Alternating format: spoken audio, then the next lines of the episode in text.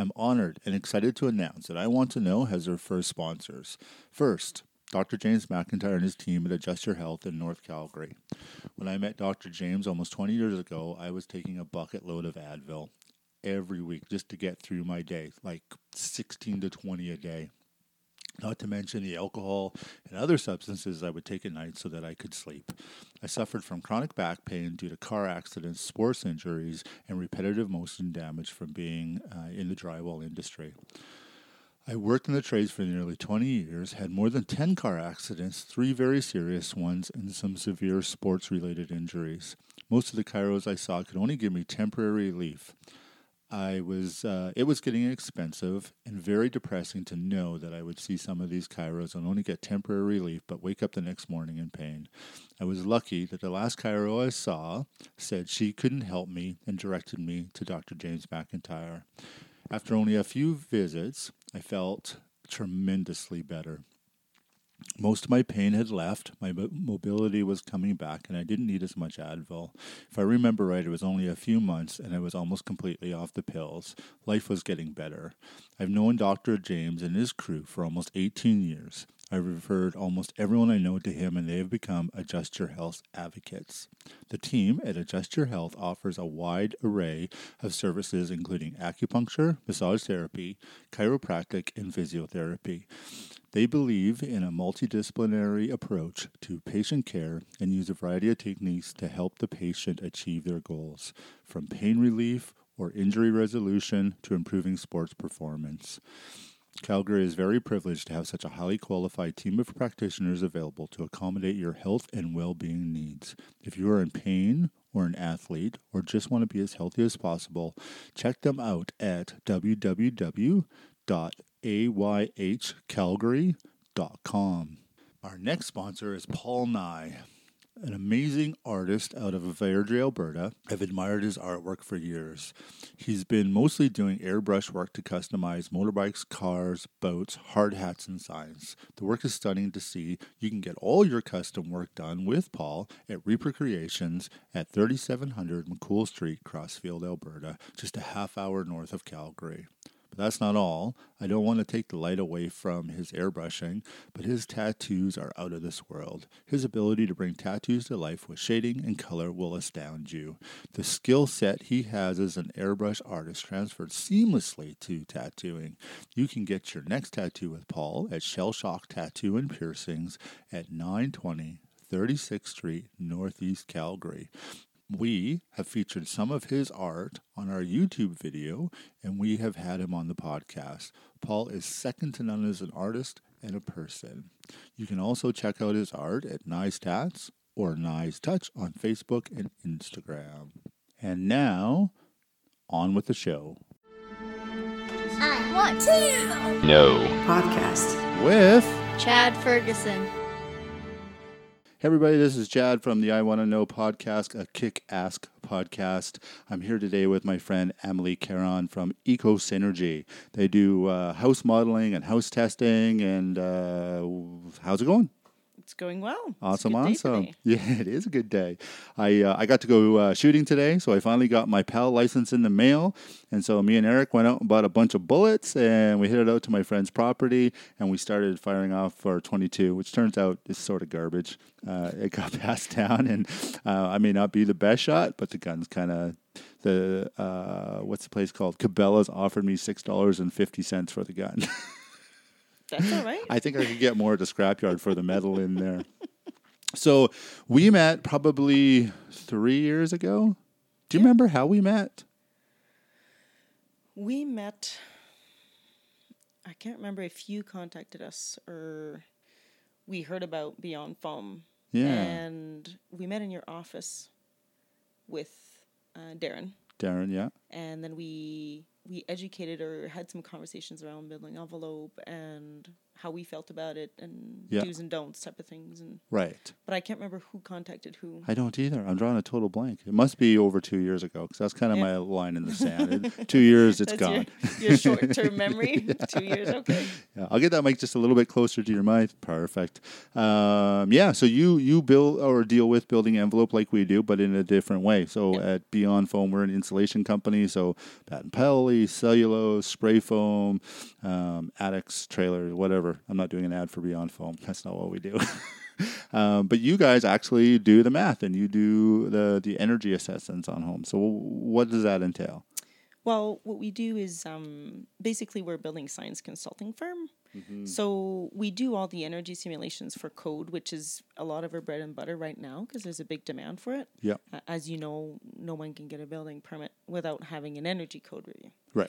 And these codes are changing every so, two years. So explain that to people. There, there. You could do prescriptive, which yeah. is the the very basic that the city or the province or the county puts out um, for safety. That's the minimum requirements that you have to achieve, right? Um, I wouldn't describe them as the minimum. Mm-hmm. Um, the easiest way I describe the uh, prescriptive path is that it's more like a cake recipe. Yeah. The building code tells you what it wants in every component of the house, so roof, ceilings, windows. It gives you a target. Yeah. And you have to prove and make sure that everything you're going to put in your house meets those targets. Correct. Um, I like that description, a, yeah, actually. Yeah, it's an all or nothing thing. It's really just a guide and a checklist. Yeah. And you make sure. So for the, the building shell and the envelope, basically they'll tell you how much R value you need. Yep. And that's where our math comes in. And we need to show that each component meets that target when you include the thermal bridging. Right. So it's a little different than the previous codes because the previous codes didn't include thermal bridging. Right. They only included what we call the nominal value. So an R twenty bat would be an R twenty wall. Right. Whereas now an R twenty wall is more like an R fifteen effective. Correct, because they're taking because you're the, taking all the wood out. So thermal bridging, for people that don't know, is the studs on your exterior wall are essentially inside and outside the home. And if you're in a bat and poly house, actually they're all outside your building envelope because they're on the exterior of the poly, and that's kind of your line in the building envelope, right? Well, yeah. The way I describe it is any component that bridges the inside to the outside, correct, whether it's a window frame, a stud, a yeah. cantilever, yeah, a ceiling truss, yep, a beam. Anything that bridges or that connects the outside environment to the inside environment. And there's a lot of heat losses in those areas. Right. So um, in the prescriptive part of the building code, they talk about if your studs are sixteen on center, you have to have an R higher R value between. So you go from an R twenty-two to an R twenty-four now. And if you're twenty-four inches on center, then you're allowed to drop down to an R twenty-two. And then depending on the amount of windows in that you have, you may actually be able to drop down to an R twenty. And also your exterior cladding is part of the equation now, which I don't know that they, they maybe in the beginning calculated it, but now it's being calculated um, on every house, even when you do prescriptive. Yes, for the prescriptive path, we would include the exterior uh, finish, although for the most part, unless you're using a, a, a stucco system with exterior insulation, yeah, uh, the difference between metal clad, vinyl clad, hardy board, you know, there's all air in there, so it's It's a very small difference. Right, yeah. But yes, the insulation between the studs will differ depending on the stud spacing. Because again, we're looking at the effective R value. So the less wood you have, the lower the R value of the insulation can be for the same because less thermal bridging, less thermal right? Bridging, yeah. yeah, exactly. I hope this isn't too technical for people who are listening. I'm trying to break it down because I speak about this stuff every single day yeah. like you do. And sometimes we, um, when I'm doing sales in foam, I get to see the person in front of me and I get to watch them glaze over when I get too technical. And then you got to bring it back to something that they can actually picture in their head or understand to, to be able to effectively uh, sell the product, right? So, well, if people want to know what thermal bridging looks like in the fall and in the spring, or even in mild days in winter, mm-hmm. you can walk outside your house and you're going to see early morning or evening that you're going to have lines on your house. Yes. And the lines are melted snow. Right. Or melted ice. So where you don't have ice is where you have your thermal bridge. Right, and which would be the stud ice, or the so beam. So you will or... see the bridging yeah, from yeah. the outside, which is kind of cool. It's the best time to troubleshoot it. house. Yeah, it's best time to thermal scan a house too, right? Yeah. When you get those temperature differentials. But you, you need those see. temperature differentials for it to work. Yeah. So in summer, it's more difficult. Yeah. But in winter, it's great. So your biggest thing right now is um, energy modeling a house so that they don't have to follow prescriptive, or maybe they, they want to achieve something better than prescriptive. Yes. And so what you're looking at, uh, and correct me because I know I don't know the, your side of the industry as well as I know my side of the industry, is that you're essentially looking at, you know, how much sunlight, how much cold, direction of the house, amount of windows, amount of, like, you're calculating everything, everything that's going in there. Yep. And then uh, you put out a formula of what they need to achieve the uh, energy requirements they're trying to. Is that oh, correct? There's no formulas. It's a lot simpler than that. Oh, okay. Yep. The only thing we want to know is how much energy the house you want to build is going to use. Mm-hmm. And then how does that compare to that same house built to the prescriptive requirements? Okay. In a model. So it's a comparison. Okay. And as long as you're equal or better. Yeah. Today, anyways, it's going to change in the future. But right now, um, then you're okay. Yeah. You can get a building permit. So energy modeling, yes, it's for building code and, and minimums you need to get a building permit. But what we like to thrive on is a little bit deeper than that, is not only, you know, getting a building permit, but also through the modeling piece, um, understanding or being able to predict a little bit how the indoor environment of the house will work out. Right. So comfort, you know, uh, the kind of glazing you're going to have on what side of the house, what's that going to do? Yeah. What's going to happen with your cooling load? Do you need, do you have a cooling load? Do you want an air conditioning or do you not want an air conditioning? Right. What's important to the homeowner? The uh, th- That's actually very interesting because I never thought about it from that side, because we see it all the time, like a brand new house getting built and the, you know, basement walls are condensating or they're getting uh, attic rain inside their mm-hmm. attic, and you know they'll they'll uh, come to us saying, can you solve this? And so typically it's the vapor barrier, the air barrier that's not working properly. In most systems it's the vapor barrier, um, the, the poly that's not acting properly. It's not stopping the air from. I, I, I feel like I'm not using the right uh, termination terminology. Yeah. Um, so you're getting hot air going into a cold space, and that's call, causing condensation. Um, and what most people don't realize is that it's. I know you don't like the term bare minimum, but the city isn't taking into account everything that can happen inside of a house. They're no. taking an average. And so, you know, if you like your house at thirty-five or forty percent relative humidity and it's minus twenty outside and you just have bat and poly in your house and it's done by a regular tradesperson, a good tradesperson, you're probably going to get some condensation in your attic because you're going to get a lot of um, moist air leaving the house and entering into that cold space. Um So my terminology, I know you wanted to uh, correct me.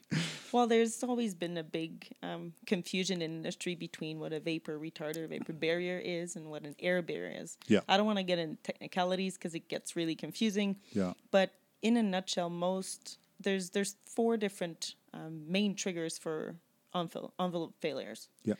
The biggest one is water infiltration. So when your windows aren't tied in properly, you have a chimney leaking, like direct water Flashings, from the blue outside, skins, that kind all of stuff. That stuff yeah. yeah. And then the second one is air leakage. Yeah. Not so much vapor. Right. So the key to an air barrier is that it can be any material that is, you know, compliant with a certain amount of uh, how much air it can let through itself. Right. So as one piece. Um, so the way you want to think about an air barrier is think of a balloon. Yep. When you blow air in the balloon, balloon's airtight. Yeah. What happens if you put a really tiny hole in that balloon? The air seeps out slowly. So you don't have an air tightness. Right. What if you do a big hole in that same balloon? Then it's just going to shoot all over same your house. Same thing. And you lose your air tightness, right? Yeah. So the key is you can't have a half pop bubble. Right. That's a hole is a hole is a, a hole. hole is a hole. It doesn't matter where it is. Doesn't matter how big it is. Yeah. The that's that's the difficult piece of air barriers is that it, it's a system. It's an assembly of a whole bunch of different materials that have one characteristics in common. Yeah. And th- how they're all tied in together. Right. So that's the difficulty, and it's very. Uh, it can be very labor intensive, and yeah. it can be not so labor intensive. But that's the bigger. That's the bigger piece. So. How much water vapor is traveling through your house to the outside, mainly in Canada, it's mainly from inside to out. Right. And how much dryability do you get? So can you dry that amount of moisture that travels through your house yeah. without it rotting anything? Right. So that's the attic rain question, right? Do I have enough ventilation in exactly. my attic? This is my argument with my side of the industry that I, I tell people, like in basements in um, our climate zone, which is seven A, Calgary and Airdrie, I think up to Red Deer and down to Lethbridge or Medicine Hat, something like that, um, that uh, we frame our basements, the frost wall in our basements, an inch off the concrete mm-hmm. to allow an airspace behind the bats because they know the poly's going to fail. They know it's going to condensate, and so they want to leave air in there or room in there for air to move so that we can get rid of that moisture that builds up on the, the concrete. Oh. That's not how you understand it? That was not my understanding of why there's no airspace. I'd love to hear your side. Um, my understanding is because concrete sweats, for the most part. It so, will sweat. So where does the moisture come from then? The ground. Oh, from outside, from outside in, in. in. And you don't want a fibrous material to Touching touch up the concrete. It. That's why if it's styrofoam, you can screw it or glue it directly to the concrete. There's no airspace there. Yeah. Well, then if there's no airspace, there'll be no condensation in my story as well, right? So if you have it tight and there's no airspace, then there's nothing to, to condensate. Well, not always. Um, we have seen uh, polystyrene, styrofoam installed to the concrete, and there was mold behind Yeah. the concrete between I the concrete s- and the E P S, right? T- so it's really it's a, it's a system thing. So how much moisture can travel through again? Eight inches of concrete. Eight. So if you take your whole house, your roof, your walls, your so how much moisture can travel in and out? Yeah. And where does it have to dry? And how do you dry it? So yeah. whether it's outside with wind and just gravity, yeah. quote unquote, or inside the house with ventilation systems and exhaust fans, and yep. how do you control that? Because ultimately we're just buying time on how to get through seasons. Right. Yeah. Right? Because the conditions are in reverse in summer. Yeah. That, I was just about to mention that because it's one of my pet peeves with the bat and poly system, and we do it all the time, and, and bat and poly can work well if it's done properly and, you know, some time and effort is put into sealing it up properly, but the poly is supposed to be on the warm side of the insulation, so yes.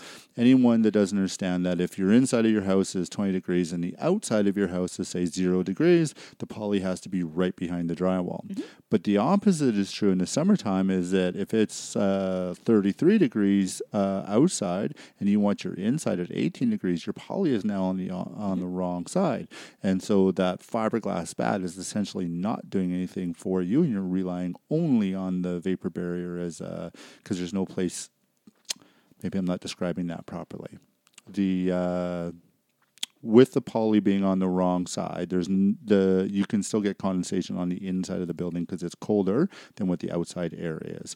And in a bat and poly system, when the um, when it's cold outside and warm inside, that bat helps slow down the warm air that's going into that cold airspace. Uh, therefore, it doesn't condensate or frost as quickly. It still can. Um, I pulled off.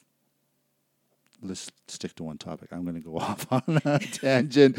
It's As good to hear somebody else's explanation because it's always refreshing on how people process this. It's yeah. interesting. Yeah, and I've got no actual technical training on this at all. It was all stuff that, you know, I watched videos or did on my own, or when I renovated houses and pulled them apart, I'd be like, why is there frost? Uh, like the, this bat glued to the exterior wall with frost. Mm-hmm. We've seen that lot doing yeah. demolitions in wintertime. And uh, um, it took me a while to figure out, well, that's what's happening is that that outer wall is cold and the vapor barrier or the air barrier is not working properly. So a lot of that hot air is getting into that uh, wall cavity and it's frosting on the O S B and yep. therefore it's all sticking there. And, and O S B is horrible because once it gets wet, it just doesn't, it doesn't dry out. Back, it yeah. rots. It's, it's, it's gross. I think that's the one product in our industry we should just be done with. It has its place, um, but yes, it's it doesn't dry as well as plywood, and because of the glue content, as soon as the glue dissolves or something, you can't really. It doesn't have that expanding potential that it's essentially like has. A sponge. It soaks up it water is, and then yeah. doesn't let it go. You leave a sponge on your counter and it stays wet for days, right? Well, that's oh, what yeah. happens with O S B yeah. inside your home uh, or your exterior walls or your floors that get wet. So yeah, yeah. Uh, one of my pet peeves in, in the construction industry is O S B, but oh yeah, and that's fine. Neither here nor there. I I do, if that's okay, because I do get my pet peeves. Can can I explain the difference between summer and winter conditions? Yeah, absolutely. So. Um, insulation is insulation. Mm-hmm. What it it doesn't matter where it is. insulation thermally breaks inside and exterior environments. That's what it does. Yeah. So in a winter context, you have your vapor retarder on the inside, which is your poly in this case. Yeah. And then you said that you've seen some frosting or some, like the bat was glued to the O S B. And yes, and that's mainly due to um, air leakage, not so much vapor. Right. Traveling through the material. Polyethylene is very vapor tight. Yeah. Y- you have to push a whole lot of water pressure to push vapor through the membrane. Right. It's what happens around it. Right. All the, right? the staple holes, the joints, all yeah, that. Yeah, poly hats, poly top hats. Bottom plates, yeah. lapping, those types of things. Correct. So in a winter condition, you're going to have some moisture traveling through. Yep. And then what's going to happen is summer happens. So now your O S B, if it's not too wet, it's just a little wet, yep. it'll dry off and you're good for another cycle. And then, like you said, in the summer, the the thing oh. reversed, right? So now it's cool on the inside and warm on the outside. Yeah. Now, the big difference between summer and winter is what we call a temperature differential. Right. So in winter, we keep our house at twenty degrees-ish. Yep. And outside might be minus twenty-five. Right. So forty-five degree temperature differential right. or more sometimes. Or more sometimes. Yep. So how does that look in the summer? You keep your house at twenty-five inside, twenty-two.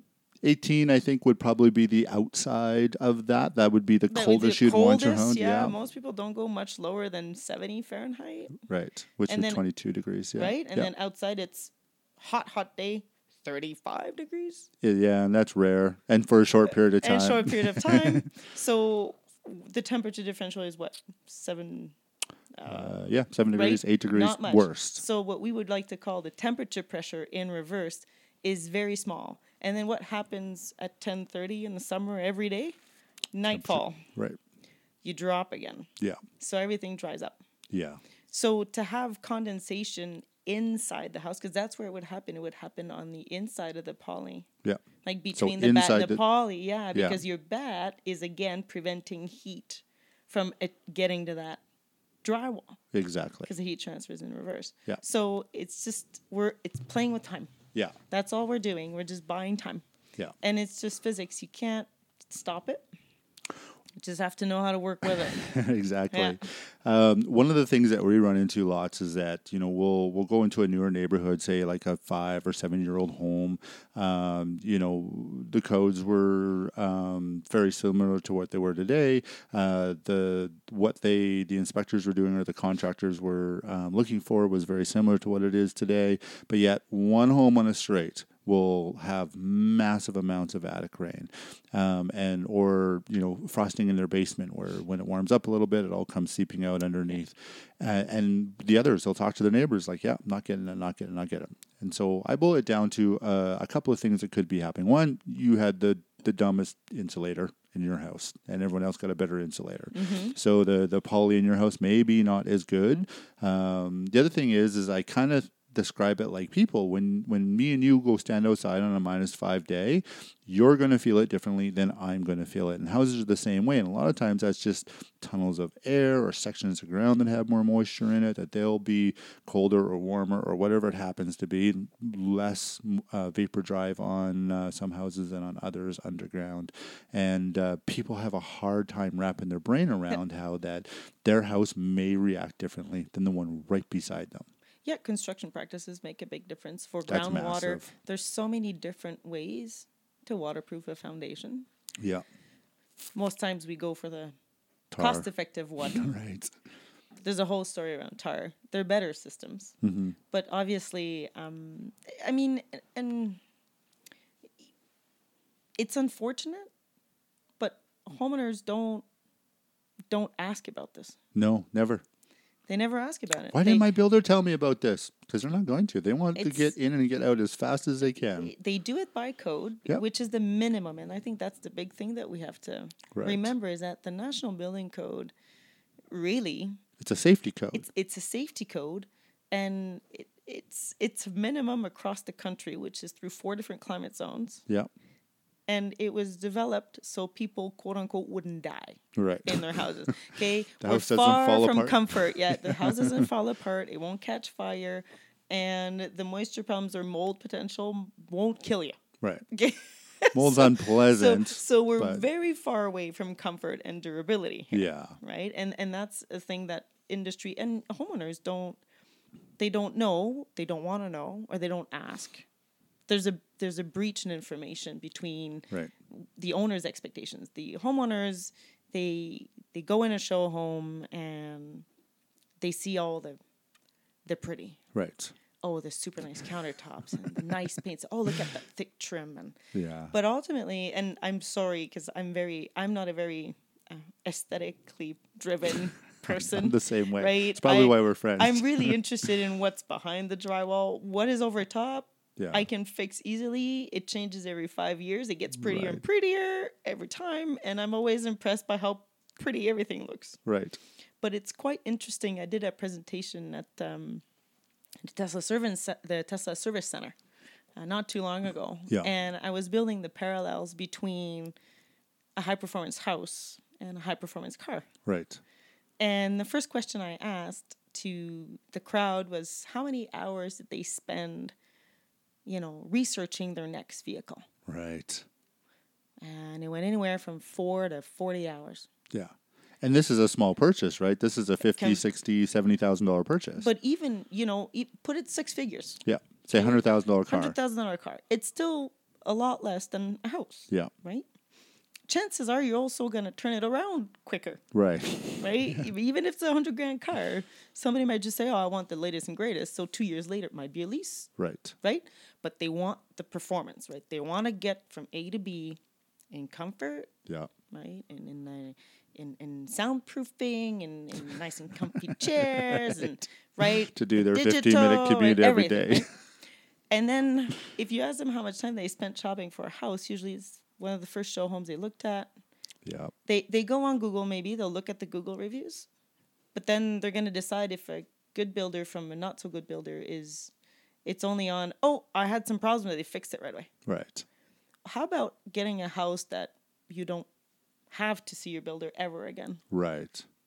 Yeah, I, I, I right? agree wholeheartedly. Like the you're you're making a half million dollar purchase as an average in Alberta. Yeah. And I've been in houses that people were paying four and a half, five million dollars on, and they're doing like bat and poly, and the contractor's doing it. He didn't even hire a a, a drywaller or, or a professional insulator. They're just letting their, their guys on site bang the poly up, and I'm like, wow, really? You know, and I've had work in the home and garden show, like you were saying earlier about, you know, educating themselves. People come in and they're like, how much for spray foam? Yeah. I'm like, well, what do you got? Oh, it's going to be around this price. And your bat and poly is going to be about this price. So it's this much more than, than your bat and poly system. Oh, well, that's that'd be all my countertops. I'm like, yeah. Yeah. Yeah. yeah. But the money you save in five or seven or ten durability years would potential, buy. Right? There's right. a lot more to it. You can't. It's really hard to compare. And I feel that, um, so we're getting into what we call um, integrated project deliveries. Okay. So it's a concept that's been around in commercial for quite some time. But my partners and I are working at bringing this to the residential industry. Awesome. And what this is, it's kind of reversing a little bit the way we we approach financially the build mm-hmm. of a house. Yeah. So typically, you know, you meet your clients, they tell you what they want. And then you find out you can't build it for their budget. Yeah. And then, or you go for tender, right? So it's a little bit backwards. Yeah. Whereas how we approach it is, what's your budget? Yeah. And then we'll design to your budget. Very cool. Right? So instead of saying, I want a three thousand square foot house. Yeah. Okay, I have five hundred thousand. Okay. What are your priorities? Right? Okay. Is it comfort? Is it drafting? Is it...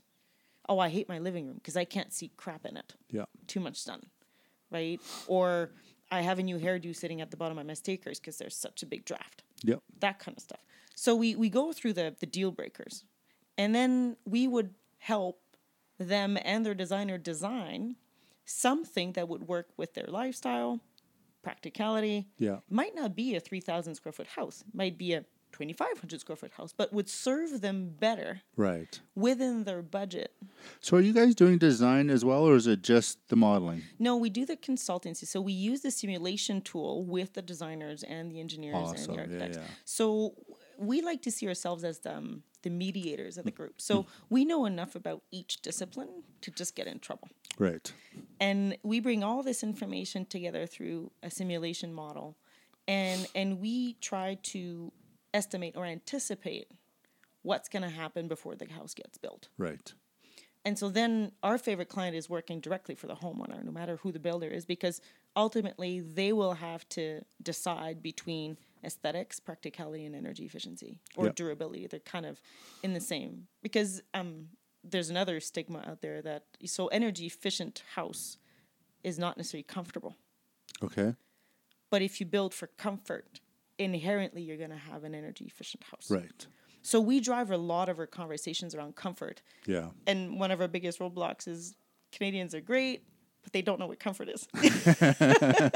they have we're no we're used to suffering. We're, but we adapt. Yeah. Right? It's the glory of the human nature. Yeah. And the only way we can appreciate something is if we live it in an experience. That's why cars sell. Because yeah. you can experience it before you buy it. Right. But you can't experience you can't go into a show an off-grid house yeah. before you buy it. So can't go sit really in a show hard. home for three weeks and no, see, or three really seasons, four right? seasons, yeah.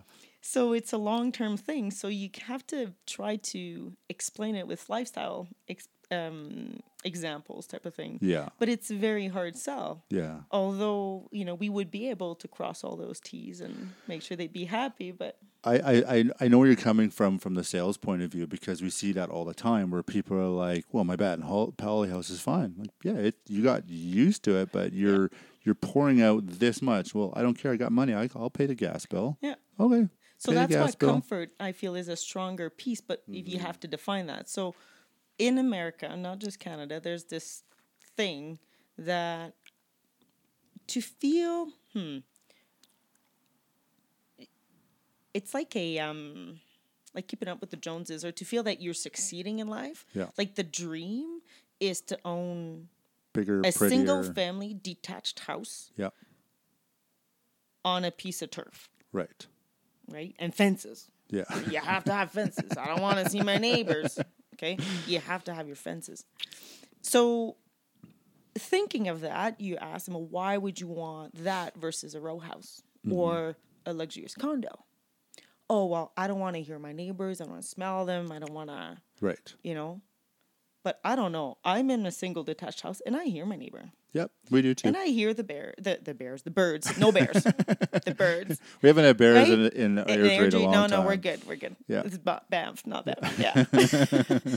But it's just this mental state that to be comfortable, you have to be individualized. Like, yeah. So if you go to Europe. It's a completely different model. Yeah. Like everything is high density. Everything is together, and people are not unhappier. Like they're built properly. They're built out of concrete. Yeah. Right? And they don't hear their neighbors yeah. at all. Right. Right? They have common spaces, and, and they, they share everything. It's a different mindset. I get it. But I feel that if we could really make the case for comfort... Yeah. Whether it's a single family or a row house, and row houses are more affordable. Yeah. And condos, like condo boards and all that logistic, that's a whole other conversation. But yeah. as far as the building goes, yeah. you can get a lot out of a condo tower.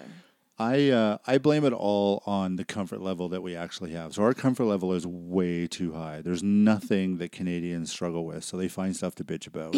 um, being like, go look at anyone's social media. So anywhere... Our, our, we do our mortgage five years uh, at a time, which most people do. And so at about four years or four and a half years, we always go look at new houses because it's always fun. And like, are we ready to upgrade? Do we want to spend that kind of money? What are we going to get for that kind of money? How long is it? You know, we look at all that stuff every five years just to see if we're in the right place. But we always go into the social media of that area, whatever neighborhood it is, you know, Hillsong or whatever, and we log in on Facebook and and uh, um, get accepted into that community online, and then we read through it. And the amount of people that complain about their neighbors, I'm like, really? You're complaining about the guy because he's got a dog? Like, are, I just, it, I can't even fathom your life being so horrible that that dog is the trigger that's setting you off in the morning. I, I have yeah. a neighbor who just moved in. He's got a big wolf. Literally, he's got a wolf next door. And he's jumping on our fence, which is nearly ready to fall down. So we got to do something with that. Get him now a fence. I have a, yeah, now I have a, a one hundred fifty or one hundred seventy pound dog leaping onto that fence every day now. So. And you have your pooch too. Yeah, and he's not much of a fence crawler, but uh, the fence is very, very old and, and very, very weak, so we're going to have to replace it. But it, I don't see that worth complaining about, and that's that whole... I don't think Canadians even know how comfortable their lives really are. Like at we, different levels, yeah. We've got it so good here. Yes. Like you could go walking at, you know, you're what, five two, five three. Uh, Thank you. Yeah? No? No. Close? Under. Under, okay. You look taller. No, I'm five one. Okay. You know. So, but you're you're you're a little lady, and and uh, to go walking at night at ten, eleven o'clock, you yeah. feel very safe in Airdrie. And then we oh, were anywhere in Canada. Really, yeah. Unless you went to like Maine and Kiefer in Vancouver or downtown Toronto, maybe, maybe. But even then, the downtown city centers, like They're some safe. City centers have like no go zones. Mm-hmm. But if you're aware of them, you just don't go there. And chances are, as a tourist, it's not where you'll want to be anyways. No, it's just if you happen to get lost. It's and even then, you're you're not at high risk. So my whole point is that our lives here are so comfortable. And yes. like, oh, what's the big deal if we have to spend an extra thirty dollars or forty dollars in the winter months or one hundred dollars in the winter months on, on uh, energy? Yeah. They don't think about that at all, right? Until they start costing too much. Mold, condensation. Well, mold or even when, like, Alberta... We have really cost-effective en- uh, energy here. Mm-hmm. Like, even our electricity isn't that bad. Right. But you probably remember, uh, was it nine years ago? Yeah. Where, how much was the gigajoule of gas? Oh, it was so bad back then. It was like eleven dollars or something. Yeah. And now we're at two. You're right. Yeah. So at eleven dollars a gigajoule, I was swamped. Yeah. Yeah. Because people were like... Okay, I need a job raise. Like, I need to change career to make my, my energy bills. Right. Right? But right now, like in today, yeah, Canada, is it's hard. We have a lot of natural resources. We have clean air. You know, we have space. Yep. We have decent, um, you know, lifestyles, like across the country, not just in Alberta. Yeah. We're not, we have nothing to complain about. And that, I think, is a problem because when life is, this it won't make it better for our businesses at all, but when life is difficult, when there's high risk of uh, abuse or high risk of robbery or high risk of, you know, whatever, bombs going off, uh, you don't worry about what the cost of your energy is or what's inside your walls either. So no. Right. I think it's just a choice, and I don't know if we want to say unfortunately or fortunately, um, they will have to get better. Yeah. By law. I yeah. mean, we. I. What really gets to me all the time is we have, I don't know how many big size engineering firms mm-hmm. that have full-time departments with anywhere from five to twenty people employed full-time doing building envelope failures. Yeah. Yeah. Like, well, we I, have get, a mutual... I get we make money with maintenance. Yeah. But seriously. Yeah. Like, we need to do better. I remember... At least a little better. Um, we have a mutual friend, Dana Bjornsson from yep. um, Optimized Envelope Engineering, and she's a super smart engineer, great at uh, residential building envelope, which there's not a lot of people doing residential no. stuff. It's usually multifamily or commercial. And uh, she was investigating, and I, I want to say four point five million dollars worth of damage. So one person... in Calgary, that's what she was investigating just on the residential side, is four point five million dollars worth of yeah. damage. And that doesn't sound like a lot of money, except if it's your house rotting off the front. Yeah. So we had, um, I, I don't think I'm allowed to say his name, but we were doing work for a hockey player, uh, Calgary, um, I'm so not a sports guy, Flames, that's oh. it. There's what's that's Flames embarrassing and Stan as a Peters dude. And there's now, what's the... Cavalry, the bas- the soccer team. I think we have a new we, soccer. We team. We have a soccer team. I yeah, don't know if, if they're not punching people in the face. I don't watch it. That's my sport. Uh, we can talk M M A all damn oh, day wait. long, I and I never get that. bored of that. Um, but yeah, we were doing this hockey player's house, and he had built this infill in uh, the Northwest, and it was beautiful. He bought two lots, put up this massive thing, flat roof system. He um, had a. Um, I think it was two and a half or three inches of styrofoam on the outside of his house. And then they did, uh, oh, shoot, I'm trying to remember the type of stucco, an acrylic stucco yep. over top of it. And the condensation in the walls were uh, the worst I'd ever seen. Really? Uh, yeah, it was. That's interesting because it should mitigate. The exterior insulation should really help with that. So there has to be, and I know homeowners don't like to hear that. Yeah. But sometimes. They're the problem. A, yeah. Yeah. We build them dummy proof. we automate everything. I um I believe he had uh, an in-house nanny from the Philippines, mm. and every time I was inside the house, it literally was like a jungle inside there. There you go. And High I get moisture. their their yeah. culture, their background, that's what they like it to be, and so they just kept it uh, warm and moist all winter long, and this is what caused the problem. Absolutely. They essentially, I don't know if it would be considered a double vapor barrier, but almost like a double air barrier Not system where point. it was trapping it. No, it's just that... Um, everything has a tipping point. Mm-hmm. And if you're keeping your house at seventy percent relative humidity, yeah. literally it's, jungle levels, it's just not going to work in Canada. Right. It's not hot here. Right. And I've had a lot of that over. So I started my career in two thousand one. Yeah. And we did a lot of retrofitting mm-hmm. and in Quebec, yeah. which is, we have a big range of buildings, right? So my oldest house I troubleshoot was seventeen eighty-nine. Nice. Yeah, there's no wood. I love those houses. Yeah, well, it's ten thousand dollars a year of energy. Oh.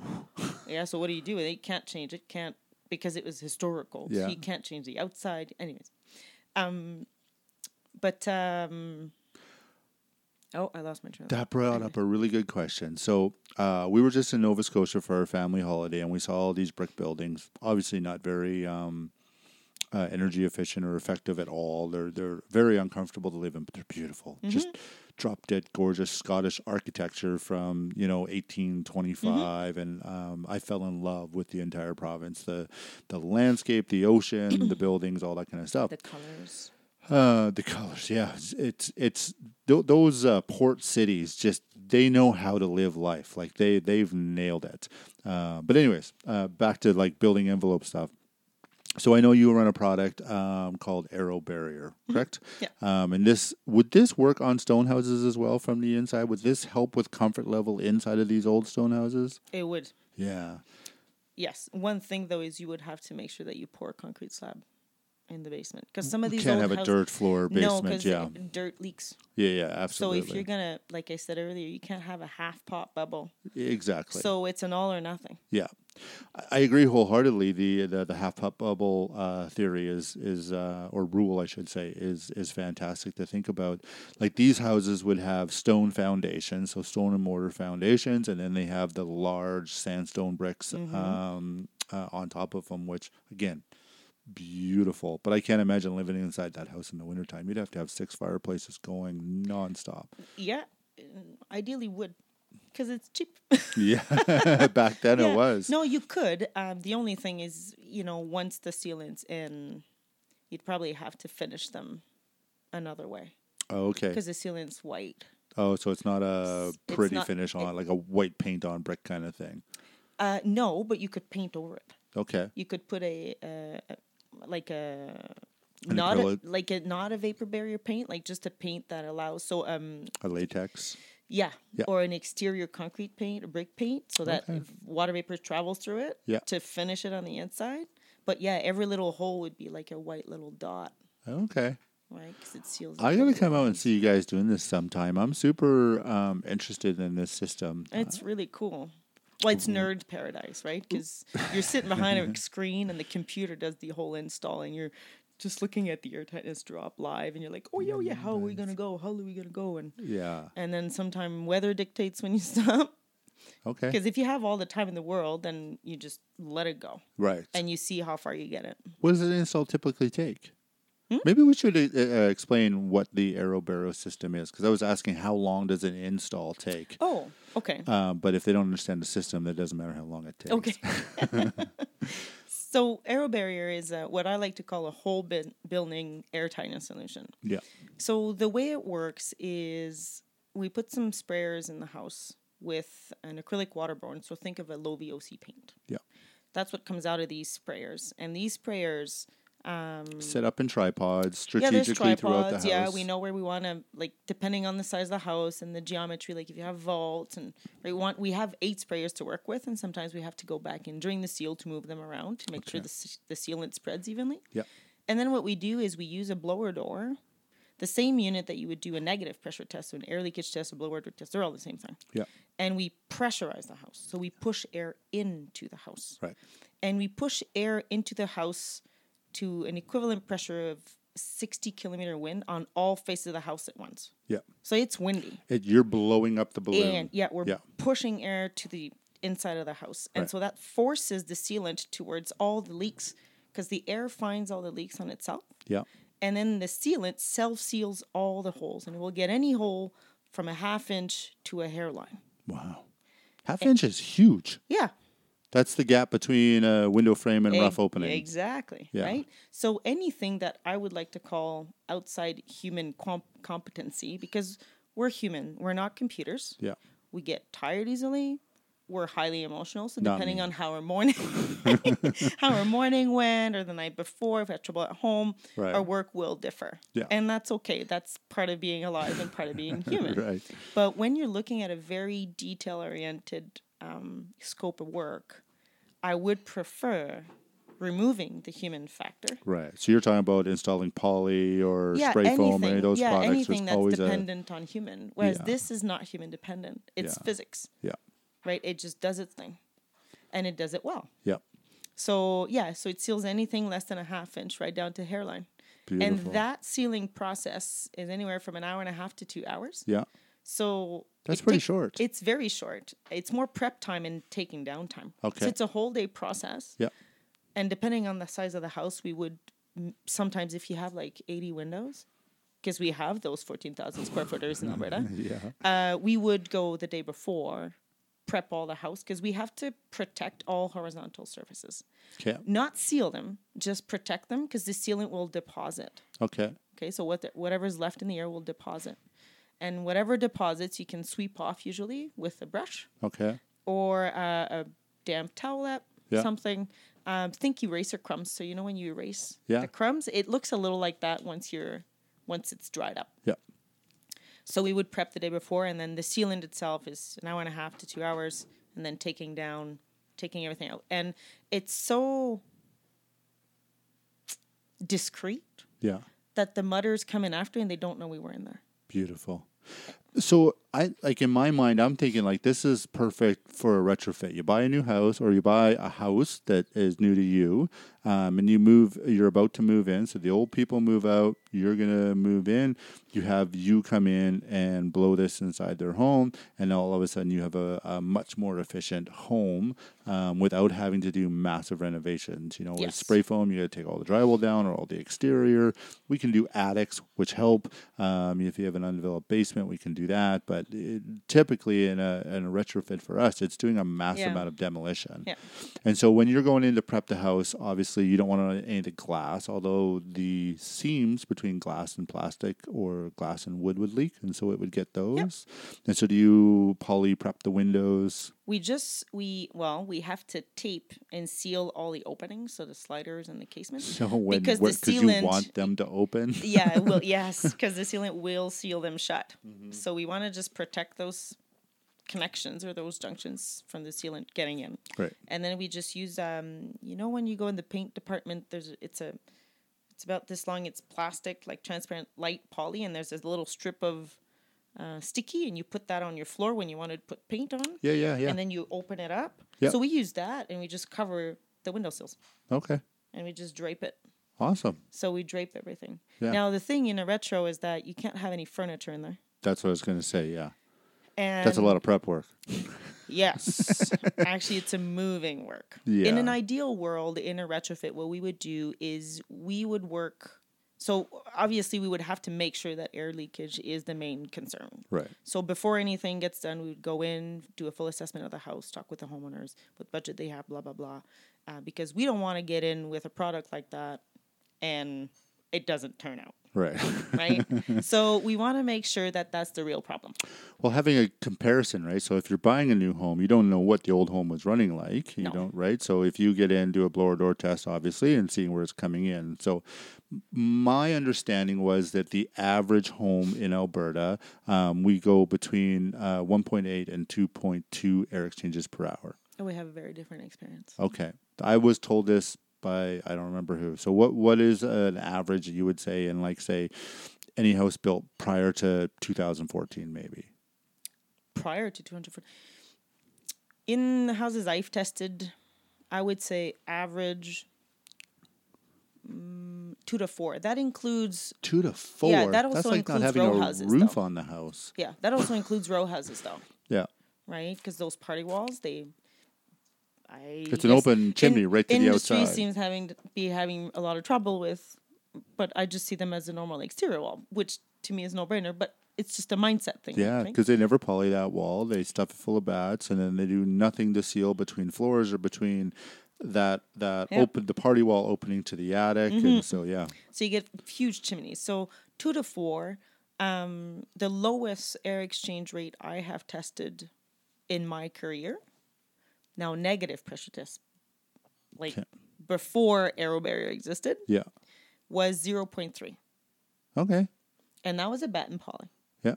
But a huge amount of work, right? It took them like two weeks to put the poly up, to make it an air barrier. Like, it's yeah. a lot of work. Four staples, lots of caulking, lots of tape, yes. lots of backing and, on the and joints. And again, at that time, the proper poly tape didn't exist either. They used the red tuck the red tape, tuck which tape. doesn't stick to poly. Under pressure, it comes apart. Right. So anyways, but yeah, so zero point three.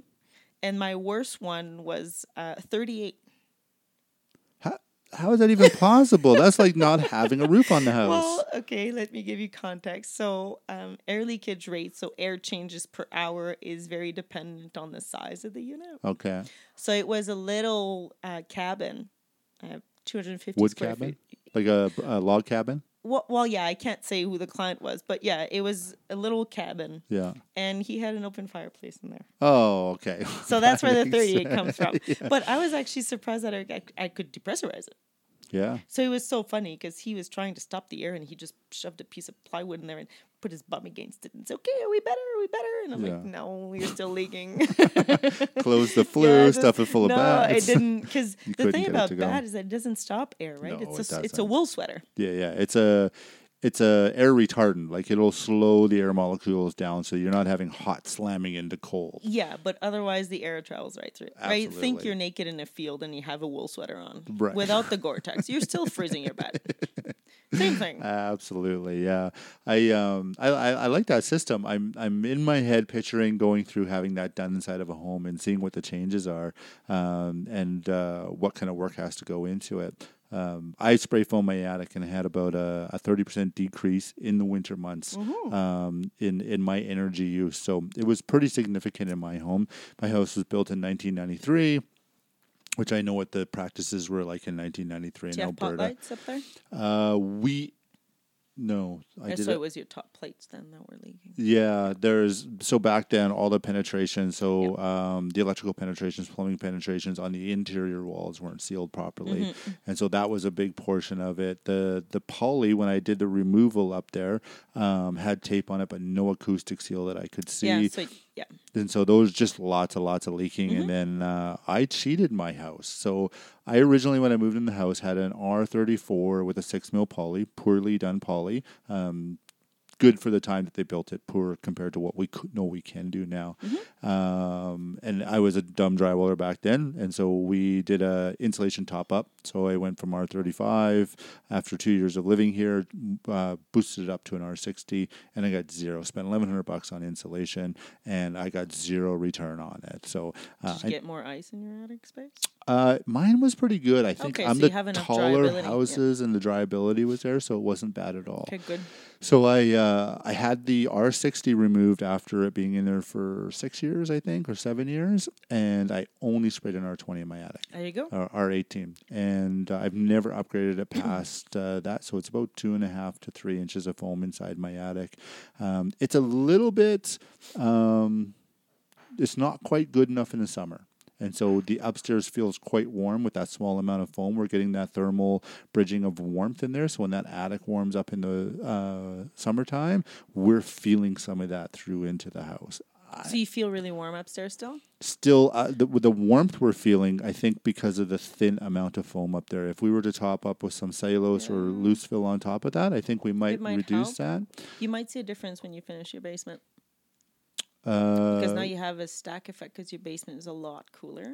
Yes, my basement is really cool. So I got a spray foam basement. Oh, it is spray foam. Yeah. Oh, I okay. Spray so foam maybe it's just thermal then. Yeah, I think it's just thermal from the lac. So what I try to tell people all the time with insulation is that there's two things it's got to do. One, it needs to stop the airflow back and forth for efficiency, and it needs to be thick enough or uh, so you don't get a dew point inside or outside or inside the, the system. And so with spray foam, we know that, you know, uh, an R twenty in the attic typically will achieve that in most houses, and an R twelve in the wall. So three inches in the attic, two inches in the walls. We've done that in, I don't know, yep. a couple thousand homes, and we haven't had any condensation, frosting, warranty issues or anything like that. And so the bosses were like, well, let's try it. Let's. So they um, they let me do it for the cost of the chemical. Um, Good. Which, and they made me do it. So it was oh, a... Well, t- yeah. It's a guinea pig project. That's what you do. It, you it really something. was. The one thing that I regret not doing is the blower door test before mm. and after. I would have loved to known what that was. Yeah. And I've had it in my mind that, for people that don't know that are listening, we get nasty hailstorms out here. Take out your roof, your siding, your soffits. Uh, it it smashes the crap out of Airdrie. I think we've had three massive ones where like it literally destroyed uh, all the siding and almost all the houses. I got the twenty fifteen one. Yeah. I've been waiting for it because I get spray foam really cheap, and I want to spray foam my whole house from the exterior. Oh, and, okay. And uh, our house has had a few dings. So I, I have, have to been... ask you why, though. Well, the, the insulation and vapor barrier that's in there now is not effective, um, even though we had the decrease in energy use when we did the attic and the basement, which is super, super helpful. I think getting the walls done will make another big step in a direction towards comfort. Um, I didn't know about AeroBarrier, and maybe that's... Uh, well, we, that's why I'm asking. Yeah, um, um, but that was always been my plan, but now I'm knowing about other prod, uh, products out there, including AeroBarrier, and what that means uh, inside of a house. But that's us moving all of our products out or prepping the entire house. And we would take care of that. Yeah. The and we're maybe doing a big renovation. So there's flexibility there. There's flexibility there because we're going to have to move the, a bunch out. The spray foam was what my husband calls the cat's ass for a long time because yeah. it, it has the properties to do all three. Yeah. It has the properties to be an insulator. It has the properties to be a vapor retarder after two inches-ish, depending on the company. The substrate and, and, and who's spraying who's it. Who's spraying it. And then it can also be an airtight system. Yeah. Again, that is very dependent on not every spray foam company is equal. Yeah. Okay. And and people don't understand it's not just what goes between the studs, right? You have the joint between the window and the rough opening. Yes. You have yep. all your doubles, your triples, your bottom plate, your top plate, your cripples, all those that have to be sealed up as and, well. And spray foam cannot get in there. It cannot get inside yeah. there. So when you're doing these retrofits, we, we talk to people about it. Like, oh, what do those little holes do? I'm like, that's where most of the air is coming in. Yeah, it's not the of it. big open spot. We're kind of like the, the massive blanket um, exactly. in a storm. We're not the house in a storm. It's that whole system that creates that house yeah. around you to keep you warm. Because we've tested some houses that were fully spray foamed, and they were anywhere from one and a half to three year changes per hour. Yeah. Because all the other little holes that people don't think are holes, yeah. were there was enough of them that... So it's all about finding that balance. And the great thing about airtightness is that it's the only trade-off I know of, as far as, anyway, in my career, yeah. that you can trade off insulation for airtightness. So that's why your attic space performs better with an R twenty two-pounder. Yeah. Because you're airtight now. Right. So you don't have to do a fifty. All the hot air that was leaving it's is no longer going, going up. I tell yeah. people that hot air goes up. It doesn't go sideways unless you push it yeah, sideways. Yeah, it usually goes up. It's yeah. what we call stack effect. Exactly. Yeah. The... Um, Just to get back to the spray foam industry, because this is a, one of my pet peeves, and I think it's exactly what you're talking about in, in the industry, is that there's, so to be a spray foamer, you got to do a two-day course and write a test. Yeah. It's pretty simple to do. It doesn't teach you about spraying foam. It doesn't teach you about quality. What it teaches you is what you should and shouldn't spray on, how to do density tests, adhesion, cohesion tests to make sure that the foam product itself um, is not hazardous to anybody. Mm-hmm. So if we spray, say, on um, uh, galvanized steel, it'll rust in the back and the foam won't stick and you'll get condensation buildup and stuff like that. So you have to prep galvanized steel to be able to accept the foam so that you get full adhesion or cohesion on it. Um, that's all that it teaches you. It teaches you nothing about mm-hmm. the actual quality of installing the foam. You know, uh, it basically tells you don't spray it more than two inches thick, don't have people in the house when you're spraying it, and these are the things that you can't spray on. Yeah. Um, so, and, and even in that set of rules, some of them are are silly. They say you can't spray on poly because you don't get good adhesion. Yeah, you don't. But we're allowed to spray on dirt or rock. Oh, interesting. Right. Yeah. So, you know, there there are some things inside the industry because it's new to residential. I mean, they've been spraying f- spray yeah. foam since the Second World War. Yeah. Well, it's been around since the Second World War, and then they went into commercial and farming for a long time, and now it's moving into residential, so they're hyper-focused on the safety of it, mm-hmm. which... For sure, they have to be. Uh, we don't want to have another asbestos or lead paint incident in Canada. Uh, but that's all it teaches you. So it doesn't make you a good contractor to pass that test yeah. at all. And so it's reliant on the companies doing the, the training and the accountability yeah. of employees because we have to send them out. I'm not going to stand and watch my twenty employees spray foam every day. I can't do it. My bosses can't do it. Uh, we just can't effectively get that done. So you have to have good training systems. You have to have good accountability systems.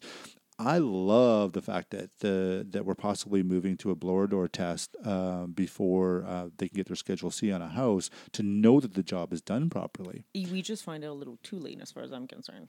Sorry, say that again? So the what the codes are going to ask for is a pre-occupancy air leakage test. Okay. But it kind of sucks to find out you're not meeting your target and your house is ready for possession. Right. I know. So, it should be done at, at, at board stage, and right? That's so. why we, that's what we're doing. We're educating all our clients. Now, they don't all want to do it. Yeah. But yeah. we know when that hammer is coming. Well, there's coming no way builders are not going to do it at board stage if they're required to go back and fix it at move-in. But they don't, um, you and you probably heard this too, everybody thinks they're building the best house. Mm-hmm. I don't think that's true at all. Well, we don't, but just no, like I don't I, think they even believe. Uh, yeah, exactly. Right? They don't know what they don't know. Yeah.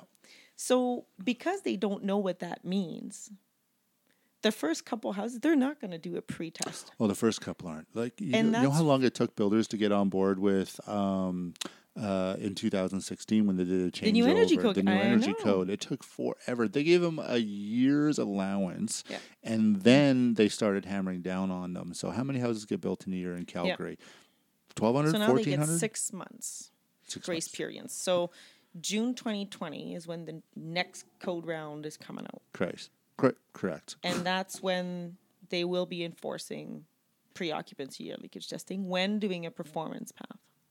Oh, so not even for prescriptive. I don't think they will because they're just going to increase the thermal targets again, is what I understood. Who who have you been talking to? Is it Tom Lauder or Bruce Schultz? No, it's N R Can. N R Can. Natural Resources Canada. Oh, okay. Um, at the last energy code, we get to sp- speak into it a little bit. Uh, Tom Lauder is one of the guys. Yeah, he's that at was, the City of Calgary. Yeah, yeah, yeah one yeah. of the guys writing it for City of Calgary, yeah. and Bruce Schultz runs. Yeah, I know these, Bruce. Yeah, yeah, yeah, runs the safety code. Um, officers for the City of Calgary. And so they were a big part of the rewrite for the Alberta Building Code. Um, and we got to talk into a little bit. We mm-hmm. met with them a little bit. One, we wanted to understand it. So moving Absolutely. forward, we were doing the right stuff. And you would be amazed at, so when the new code came out, we did a conference uh, where we brought in Tom Lauder, we brought in engineers from B A S F, and there was somebody else. Uh, oh, it was a private... Um, Uh, energy efficiency consultant, and I can't remember his name right now. I should shout out to him. He's a super, super smart guy. Um, and brought them in, and then we brought in, I think it was forty or fifty contractors, so we could explain the new code um, and what you're going to be required to do. But in a city of a million people, we have, what, a few thousand contractors? Oh, yeah. And we From brought in to... forty. Yeah. Yep. Of that. That's all we had the opportunity. And throughout the year, we educate them as best as we can. But um, yeah, it's we got to hit a very, very small percentage of and it. And it's going to be like that again. Yeah. And and think about how many guys that are around that were still building in the sixties, where they're like, they didn't even necessarily believe you needed insulation in your walls. Well, you didn't. Well, you can get Actually, away with it. Well, you, okay, well, you don't need, you don't need insulation in your wall. Right. Okay, you can build a horse barn with a geothermal system and solar, and you're better than code. Yeah. Okay. Okay. It's expensive. Yeah. It won't be comfortable. Yeah. But by law, there's nothing stopping you from doing that. Right. Okay, it's a little ludicrous, but that's right. Yeah. The reason why we started putting insulation, because in the in the early nineteen hundreds, there was no insulation on the house. Right. people wore their snowsuits year-round. Right. And there were fifteen in a house in two bedrooms. Right. So they didn't slept... even take that much to heat. No, exactly. You have your own little heating system, right? You're five in a double bed. Yeah. Right? Four dogs, two woods fireplaces, and Mom's home all the time cooking. Right. On a wood stove. Right. So do you care that you're not insane? No, you don't. Right. Right? But then I can't remember when uh, we started considering um, energy efficiency. Um, I think there was something that happened with oil. It was, um, it was, uh, costing too much or something. And, and then that's when the first energy codes or energy efficiency became a thing in the seventies kind of thing. Yeah. Um, but the big difference between an R twelve wall with B A T or better yet, the R eight wrapped yeah. paper, yeah. right? And a lot of people haven't seen that, but yeah, it's uh, just, uh, paper bag wrapped with bat in the middle, and it's stapled on your walls, and it looks like a sleeping bag. Exactly. Right? In your wall cavity. Um, Still had an airspace because it was only about an inch and a half thick. But there wasn't any vapor retarder. Right. Right. You didn't need one because the less inf- insulation you have, the less risk of vapor condensation you have because now right. your entire system stays hot. It's when you start adding insulation that you need to become more vapor tight and more airtight. Right. Now, another thing that you brought up is, well, so airtightness. People say, oh, well, my house got to dry. It has to breathe. Yeah. Okay, well, we can build you a house with a hole in your wall open all year. Yeah. It'll breathe. Oh, yeah. Well, that's not right. It'll be cold. Right. Yes. So your house... But why is it okay to have a thousand little holes? Well, it's not okay. Right. But it's, there's this stigma that a house has to breathe.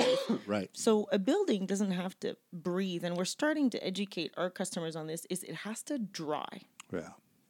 Because people think breathability is air. Yep. So you, so they think that you have to have air movement between the two. Well, no, you don't. What you want to do is to have a way to dry whatever is getting wet. So if you take that balloon example, yeah, you blow air and it's airtight. Mm-hmm. Okay. If you deflate the balloon, you put your finger in, it's wet because mm-hmm. you got all the vapor from your mouth on there. Right. So what would you do to keep the inside of that balloon dry? Yeah. Well, you'd put an exhaust system on it. Now it's theoretical because you'd have to make it really airtight and structurally sound, but ultimately that's the idea. Right. And I always compare buildings to a human body. Yeah. Right? If I wrap you in saran wrap, everything. Yeah. What happens? Uh, my wife will get mad. Very. You'll turn blue too. Yes, I'll dry. Right? You'll turn blue. I'll suffocate. You'll get really, really wet. Yeah. Right? You're yeah. going to get spongy. Yeah. Okay, so how do we fix it? We poke a hole here. Yeah. And we let you use your lungs. Okay, you're still going to be a little wet, mm-hmm. but at least you're going to be dr- breathing and drying, and right, you'll have a way. Now, it's a little speculative, obviously. You want to, but it, that's the main idea. So our bodies dry vapor through our skin. Yeah, they add insulation through our clothing, but they're pretty airtight. Like yeah. I mean, yeah, at a, at a microscopic level, there's air traveling through everything, like farts. Yep. Right. Our skin is our second skin, mouth. Right? Yeah. But ultimately, it's more a vapor dryability thing and yeah. insulation thing than, in, right? Well, I talk about people that have the question about air tightness is that, well, one, you have an H R V system in most new houses. In old houses, you can install them. Your forced air furnace is essentially a mini H R V system because it takes a percentage of air from outside and a percentage of air from inside, yeah. and it mixes them and heats them. So you're bringing fresh air into the house. And because they know that it escapes through the poly, that's your system. So if you're doing a, a full spray foamed house or a tight house, then you want to have an H R V system where you can control the air coming in and out of the house. We don't allow it to leak in and out of our walls and our windows mm-hmm. and our doors. That's not the right way to let a house breathe. There's lots of mechanical no. ways to allow a house to breathe properly. So you have fresh, clean air. You can set your H R V system so it goes off every twenty minutes or every hour or when the yeah. humidity or temperature is a certain level. Yeah. So what we've seen is because of the new energy, energy codes, a lot of houses have H R Vs. Yeah. Ventil- so heat recovery ventilators are little box that you hang in your furnace room. Yep. And it's tied into your furnace. But we've seen a lot of those units that are not balanced. There's no controller for them. Right. They just put it in yeah. to get by, to get a building permit. I've seen that lots too. It's right? pretty funny. So the, eleven hundred dollars Right. Um, you have to put it in. You have to install it properly. Yeah. And you have to be able to control it. Yeah. And it has to be installed in a way that the homeowners won't be annoyed by it, so they won't shut it off. Yeah.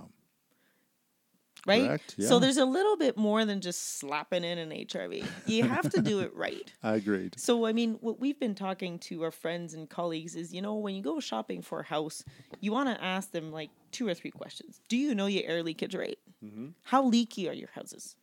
Right? Because the more leaky, the more at risk of envelope failure you are and the more discomfort you're going to get. Yeah. Right? Your energy bills are going to be expensive because air leakage is thirty to forty percent of your annual energy bill. Wow. That's a big chunk. That's a big chunk. And then the other one is, do you have a ventilation system?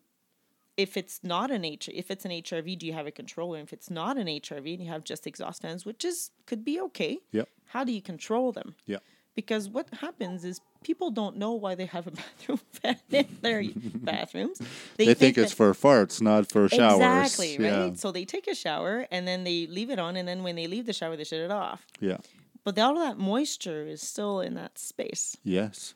So we always tell our builders, you know, if you don't want to put in an H R V, that's okay. But get a bathroom fan that is really, really um, quiet. Yep. Like the quietest fan. High volume, you, quiet. Yeah. So like really low. Like it's going to be a two hundred dollars fan. Yep. Okay, it's not going to be a fifty dollars fan. And but it's not a twelve hundred dollars or fifteen hundred dollars no. H R V system. And then put a humidistat on right. the wall. Set it at thirty-five. Yeah. Not fifty, because they I think they come preset fifty. Okay. So you have to get in there and yeah. change it. So this thing will turn on no matter what, no matter who's in the house, shower or not. And it won't take care of your farts. Yep. But that's why you got a switch or a timer. Depends how humid it is. Right? So you're, yeah, but you need really wet farts. I agree. You know what? Really I, I've had to do this for, so uh, because I was in renovations, I have lots of friends that are you know, mechanical friends, so electricians and plumbers and, and stuff like that. When they can't afford spray foam, I'll suggest, say for attic rain, is that strong wine? No. Oh, okay. I just I saw your eyes light up when you had a sip of it. So. No, I was paying attention to okay. what you were saying. You're like, oh. Where we've had them in attics install bathroom fans uh, in attics hooked up to humidistat so that when the humidity gets, and we set it really, really low at like five or uh, maybe not that low, like twelve to fifteen percent. So when the hot air from the house escapes into the attic in the, in the winter months, um, the humidity, if it rises at all, that fan comes on and sucks all the air out of the attic. Not very efficient for a house because it'll also suck the air out of your house. Well, that's what I was going to say. Yes. If you're not airtight, you can't do that. But, you know, to do, say, a thousand square foot attic with uh, our hybrid system, you're looking at, you know, just as rough, rough numbers at about six thousand dollars. You can get a really, really good bathroom fan and a humidistat all hooked up for under five hundred dollars, mm-hmm. and you can suck the moisture out of your attic if your attic isn't, and obviously if you have attic rain, it's not. So this is a, a, a reasonable solve that we can do for people. Yeah. Um, doesn't make the house more efficient, doesn't make the house more comfortable, but it will stop the ice buildup and the um, ice damming on the roof in a lot of cases. I wouldn't. I lean towards not creating negative pressure in an attic space. I agree. I feel that if you just need to understand how attic ventilation works, and you find the proper, because everything's out there, you just need to know what to put where. Yeah. And just leave the exterior environment deal with that. Yeah. If you can mitigate any excess in moisture in your attic space, then you're golden. You don't need much ventilation. The, there, there's the on house. So what we're talking about, like people outside where um, uh, they just don't react the way a normal house does. So, you know, houses built in the fifties and sixties and seventies would have wood insulation stops, and they would have less than a half an inch or less than an inch, say, of airspace between that insulation stop and the roof. And then yep. they have fully plywooded soffits with small ventilation holes and a couple of roof fans. We find that those that do work. Not ventilate very well. No. You need a more than two inches of space to create... Um, uh, especially a low pitch. Yeah, yeah. And you got to think most of these are three twelve, which isn't yeah. technically a low pitch, but that's low enough that there's low. Too much friction to move that hot air out of yeah. there. And so, um, you know, the bathroom fan is a cheap resolve for them to prevent them from having ice damming and water damage inside their home. Why not use uh, an active roof vent like the Venmars or the Maximums instead? Uh, we have suggested those. I've had some roofers, um, roofing engineers tell me like the, the whirly bird type ones, the um, non-powered ones. ones are not effective. They don't ventilate more air than a passive roof vent does, um, other than if it's thick snow. And so some of the studies showing now that the, the, the whirly birds are not not overly effective. I guess it depends. Ideally, you want to compartmentalize your attic space. It's all about the path of least resistance. Right. Yeah. So we, we've had people try that and it not work. And then we put the um, bathroom fans in and it's and worked. worked. And so, like, y- y- there's certain ones, and I don't know. You know, it's sort of like when you're a fighter. You see things differently than other people do. So when I go into an attic and I go, okay, the best way is to re-insulate and put spray foam down and stop the hot air from getting into mm-hmm. the attic. That's six thousand dollars. They're like, oh, we cannot afford that. What are the other solutions? Well, you could add more fiberglass inside there, and maybe that'll get you a little bit of time. So, you know, if uh, it's been cold for three days and that's when the frost is coming in, you add more fiberglass in there, maybe you'll get five or six days before it frosts inside there. Right? This is a, a guess, because the thicker the insulation is, the little bit longer it takes it to re- the the hot air that's escaping before it hits the um, sheeting on the roof. And so it takes a little bit longer to get um, condensation or frost. And then we get a Chinook before then, then you've eliminated it. So that's what some people are doing to to minimize um, attic rain, is adding more loose fill or cellulose inside there. I'm not a big fan of it, but it is cheaper than a hybrid. See, I think... I. I believe it's in reverse. Okay. The more insulation you add, the colder your attic space is going to be. Yeah. So if you have hot air traveling through your insulation and you have a lot of it, you're going to freeze up faster. Oh, and I've seen the, the opposite in not, practice. So it's air leakage that drives all this. Correct. If you're airtight, have at it. Right. Or one hundred, just to be sexy. Yeah. Just because. We've it done it. It doesn't matter. Yeah. But if you're leaky... You almost want lesser insulation. You see, and in and practice, we've seen the opposite. And, really? And this is the small amount that we've hit. So, you know, I've gone into an attic that, say, has uh, three or four inches of cellulose, a one mil vapor barrier. Was it drying, though? Was there venting on it? Um, well, so typically the one mil vapor barrier would have um, the, oh, the that's insulation. Not a vapor retarder. It's not. Um, but this is the style of home, right? Yeah. So... Uh, you have a one mil vapor barrier, uh, say an R twenty-eight cellulose inside there, an R twenty-four cellulose yep. inside there, so a small amount. You have two inches of uh, space on your attic, but you have wood soffits, and then you have your roof vents up oh, there. So and there's a lot of things not working right. A lot of things not working right. And so you, just like you guys do, we try to find a balance in the yep. budget. And so, you know, do your hybrid system, we eliminate that problem. Yep. There's no more hot air going in there. There's no more frosting or condensation going on. But that's six thousand dollars. So they're like, no, that won't work. We just want a loose fill top up. I said, okay, so let's do a loose fill top up, but maybe add some lower intake roof fans and some there more. There you go. Yeah. That's what you, so you're adding ventilation. Sometimes, okay. sometimes not. But we've also had a lot of people call us back and say, listen, we've added the insulation, we've added the roof fans, we're still getting condensation. You're yeah. like, yep. That that happens too. I told you it might. Um, and then we've had other ones where I've called them back the following winter as a as a follow up, as a as a good contractor, and say, hey, how's your attic? Is there any frosting in there? Do you want? Cause I'm always trying to upsell, and they're like, no, we've been in there all winter, and it's been good, and it's just Perfect. With a loose fill top up. Good. So you can do these things. It doesn't make yeah, the house it's more a balance, f- right? It's you know not everyone's got six thousand dollars. Some people are mortgage broke. Some people just spent six hundred thousand dollars on a house and they're making seventy thousand dollars a year. I'm like. Yeah. That's got to be yeah. stressful. So you, we try to find these balances for them when yep. we can, but we're really about, let me fix it. Just until it never comes back again. But if I can't, then what is the next best thing we can try? So we need to start testing them before you start fixing them. I would love that, but they're already... So, so this is the balance, right? I would love to get into every single house that calls us and say, let us do a blower door test. Yeah. Let's see exactly where your problems are. So we go in there, we thermal scan with a blower door test. And you don't even need a thermal scan. It's nice in the wintertime. You get to see a yeah, lot. You can feel all of it. You can. Especially yeah. in an old house because they leak a lot. Yes. I would like every person to do that and then have some video evidence, be it thermal imaging or, or something like that. And then we just go in and solve that problem. But why don't we can just do it for you guys?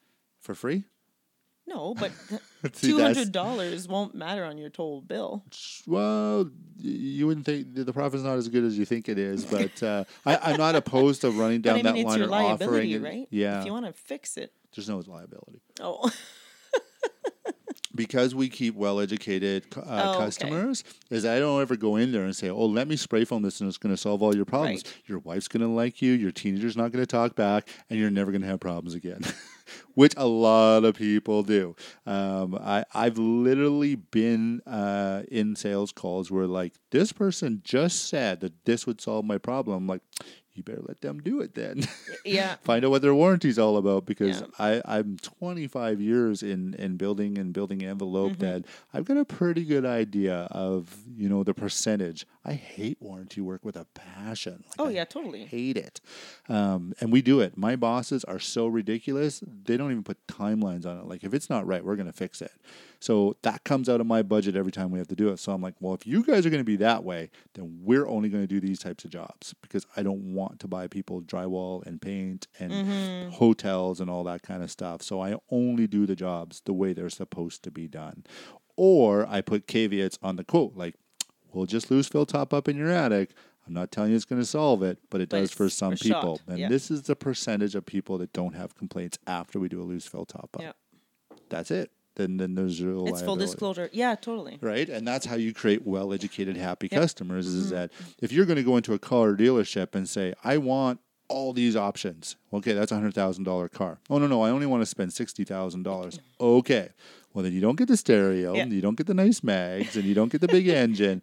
Oh, but I want all that stuff. I get it, but that's this is that's just your enough. Budget. That's how we have to approach That's how construction. You have, that's how you have to approach you want construction. All that? Well, you don't have the budget. You gotta wait a year, get bigger cash down, do something.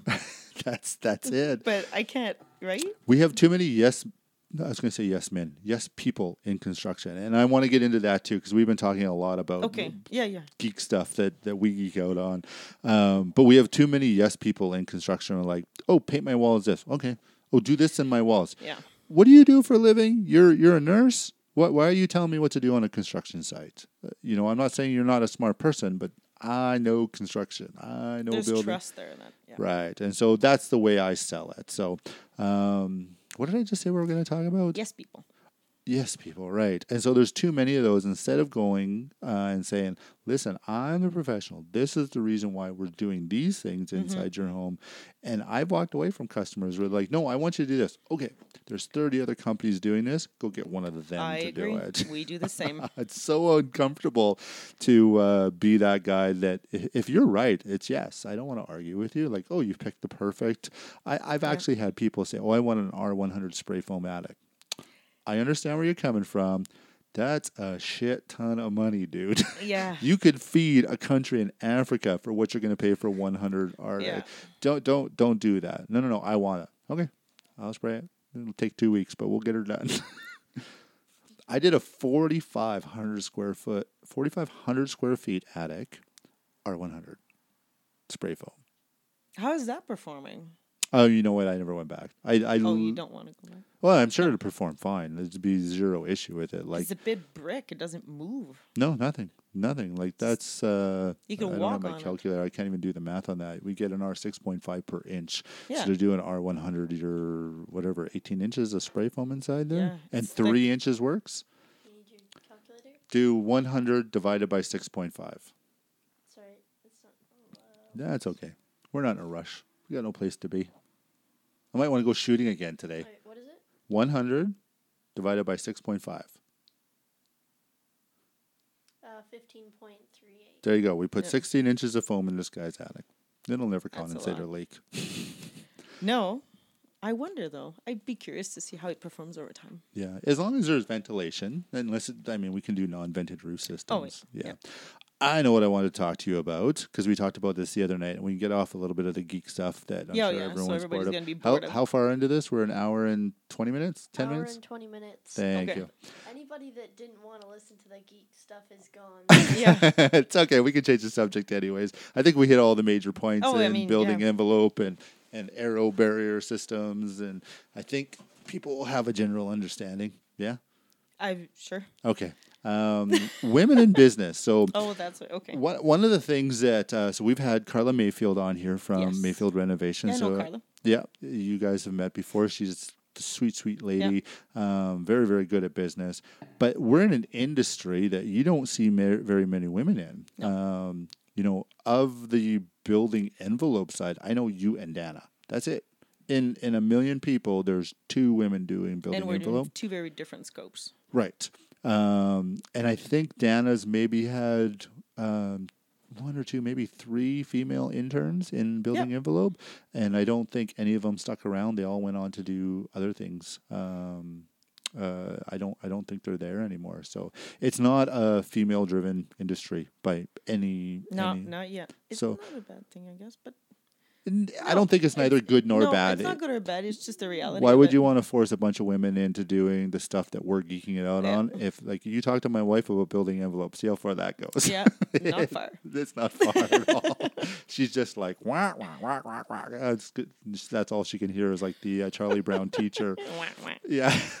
So why, why, why are you in the building industry? Why are you in a market where it's not uh, not only women? Well, that's an interesting question. Um, so I did my architectural technology. So I'm architect by profession. I graduated in two thousand one. Cool. And I went into drafting, yep. C A D, you know, computer assisted design. And, yep. and I realized within six months that being behind a computer in a dark room with a dark screen was very depressing. Right. I get there's people that are built to do that. And I'm like, hell no. Yeah. So six months in, I uh, decided that I would refor- refocus on site because mm-hmm. I really liked, you know, I like the big, um, how can I say it? I like them, the end result. Yeah. I like walking down the road and say, oh, we worked on this building and we did that with this house and this is what happened here. Um, I like the way. I like the big picture. I'm not a very... What did I do Saturday? Uh, when we're, oh, we went... Uh, rafting down the bow. Rafting down the bow. And you're pointing out all of the houses, like, oh, this person built this, or, or uh, we insulated. Big Eyed Fish builds in Bow Nest, and so we float past there, and you're one of the builders we do. And then I'm like, oh, I spray foam that house, and this house yeah. did this, and I I agree with you wholeheartedly. I like the big picture. Yeah, me too. So I went in the yellow pages, and I looked for a building inspector. Yep. My first mentor, and he was an energy nerd. Yeah. So I was nineteen. Okay. And I started what I'm doing today. Very cool. And I got totally hooked. I drank the Kool-Aid of doing house troubleshooting. Yeah. But it, it was so much fun in, in Quebec because, I mean, like Different I said. Different climate out there for but sure. But not even the climate, just the way the houses are built. Like yeah. that seventeen eighty-nine, they're forty-eight inches cobblestone walls. Wow. From bottom and thirty-six inch to the top. That's cool. Dirt floor and the rafters... Dude, you have trees with the bark on it in basements holding entire triplexes. Yeah, yeah. On a bucket turned upside down. Right. They replaced it used to be metal. They put a plastic one in now. Right? So, and I got to troubleshoot these houses and the insulating piece, like I found so many, I found some, I was in the attic spaces and I took some walls down and I, f- I found some wills. Mm-hmm. I found some nineteen thirties little girls' dresses cool. stuffed in walls. Found a weapon. Nice. Um, Gazette yeah. prints. I can, mean, I, can I give you a story of what I found? Yeah. So have you seen the um, the kids' uh, movie, Mister Magorium's Wonder Emporium? No. So it's uh, Dustin Hoffman. He's this magical guy that's trying to... Um, Uh, you know, bring life to people. It's like a Disney type movie. But anyways, he's a mystical character in this movie. So at the beginning of his life, he bought twelve pairs of shoes, all identical, and he wore them until they weren't wearable anymore, and then he would throw them out. And when his shoes were done, his life was done. That was it. So he had oh. twelve pairs of shoes to get through his life. And so he just wore them as long as he possibly could. And they were worn out. He would throw them away.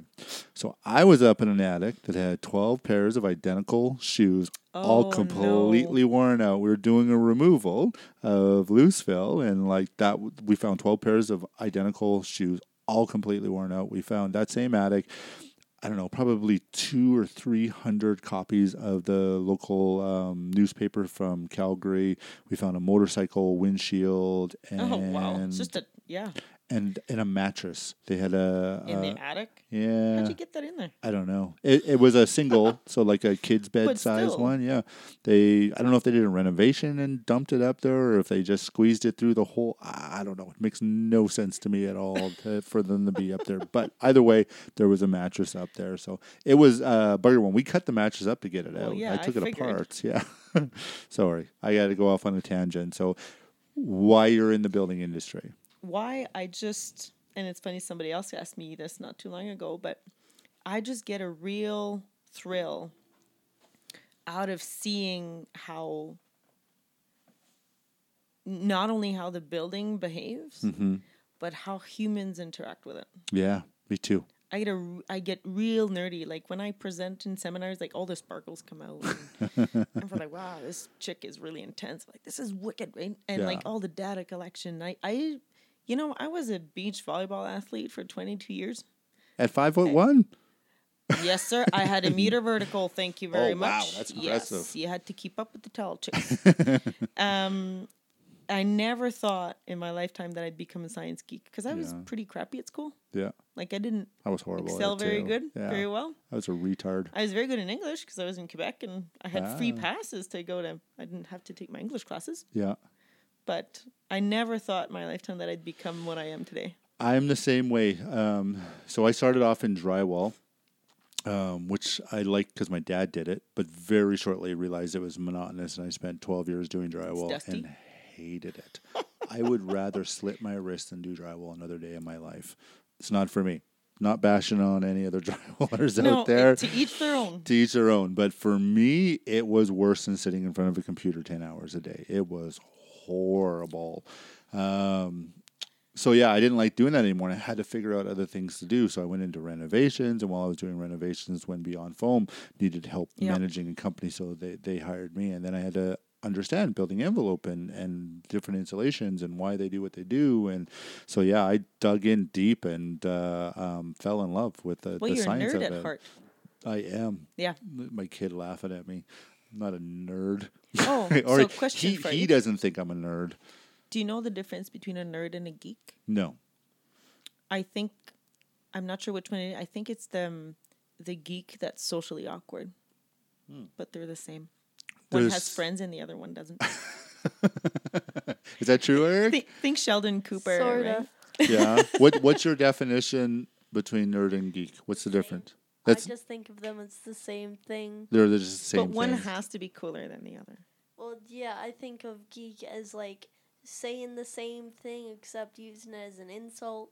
And then like nerd is just, yeah, nerd. Nerds are nice. Geeks are not nice.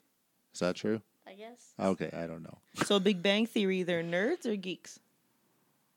I don't know. I've I've seen like two and a half episodes. Well, that's all you need. Yeah.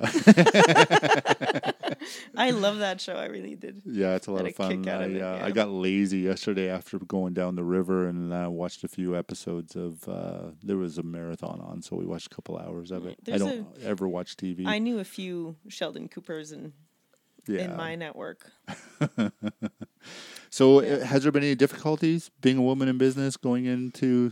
No, I think it's really a posture thing. Mm-hmm. Um, I think I never had, I had maybe three, two or three like weird encounters in my career. Yeah. And most times it's a generation clash. Right. Most times it's men that are much older. Yeah. And um, in trades, not yep. so much in um, academics. Yeah. And it's usually just, uh, they're just not comfortable mm-hmm. um, dealing uh, with me.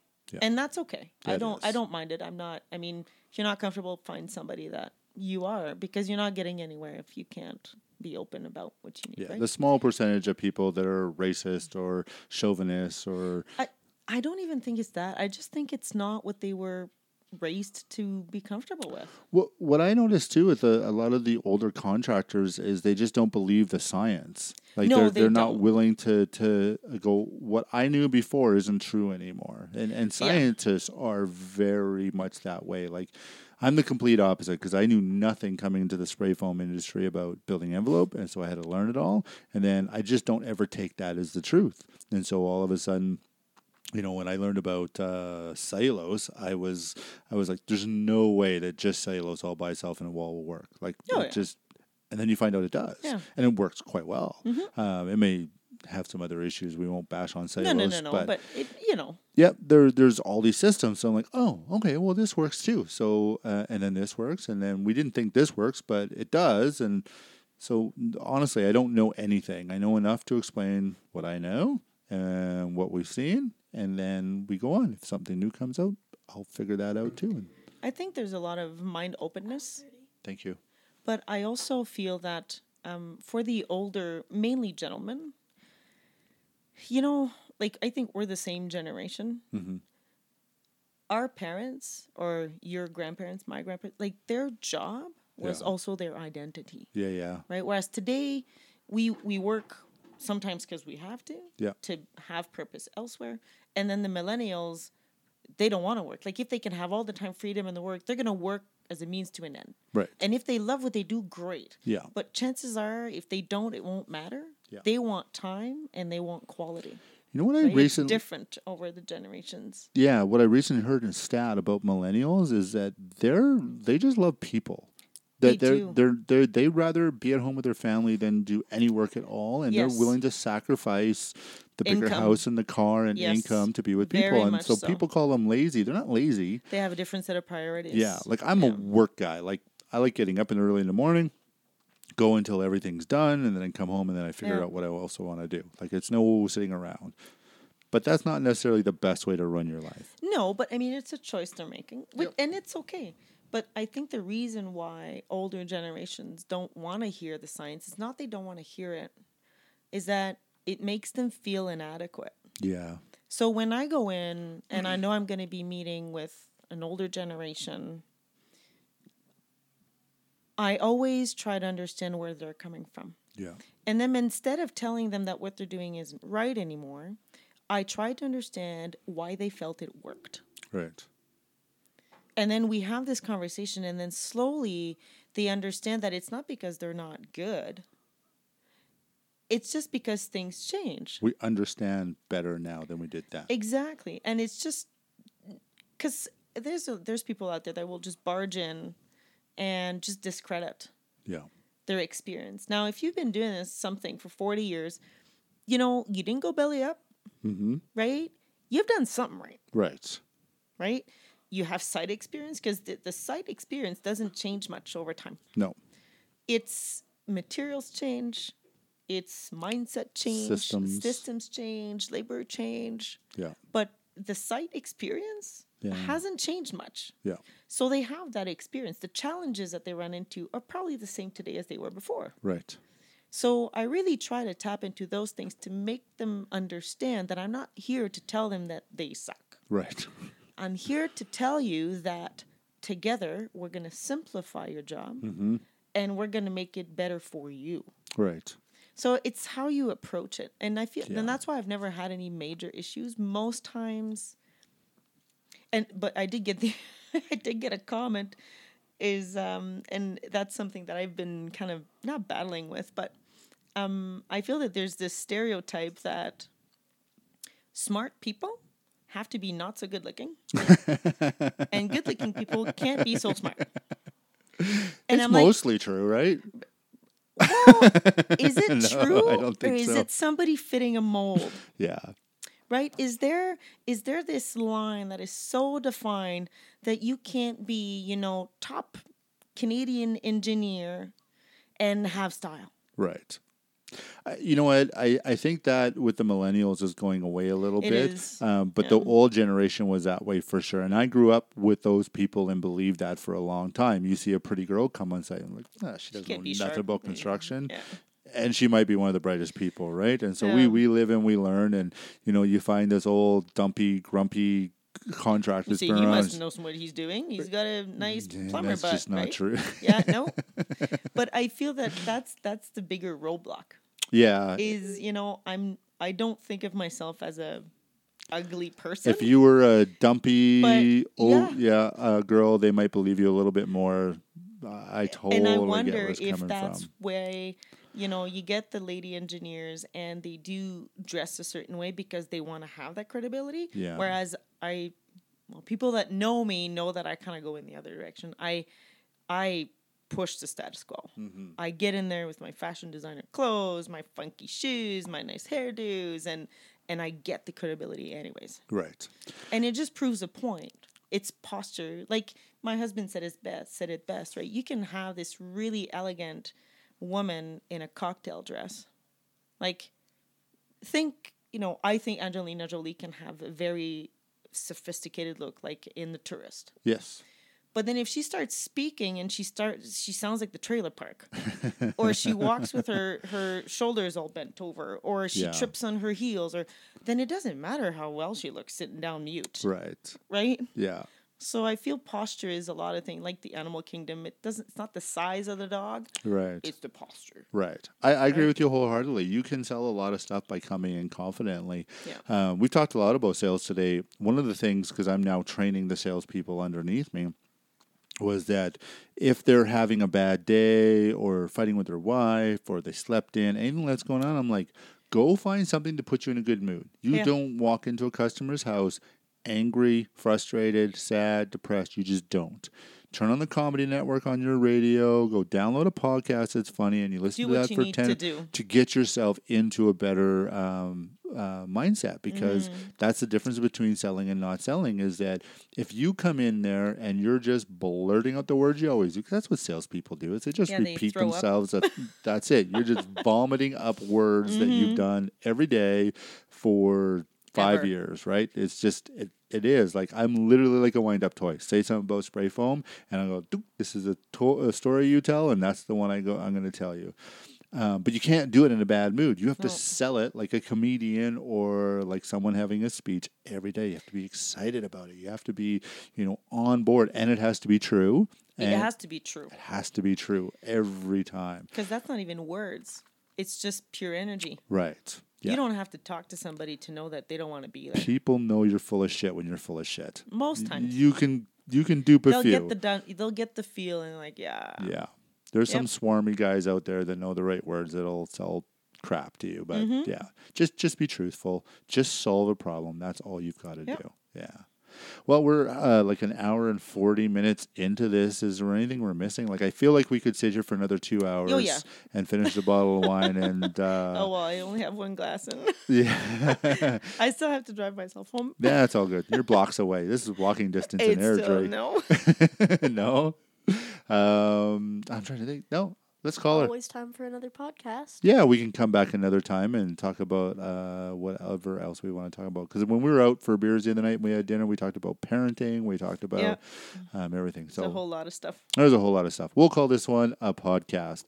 Uh, so everyone, thank you for listening. Thank you for sharing. We really appreciate everybody that shares our stuff. That's the only way that we're going to grow and uh, into something more that you guys want to see. So thank you, thank you, thank you. Eric, you want to roll the outro? I said it right.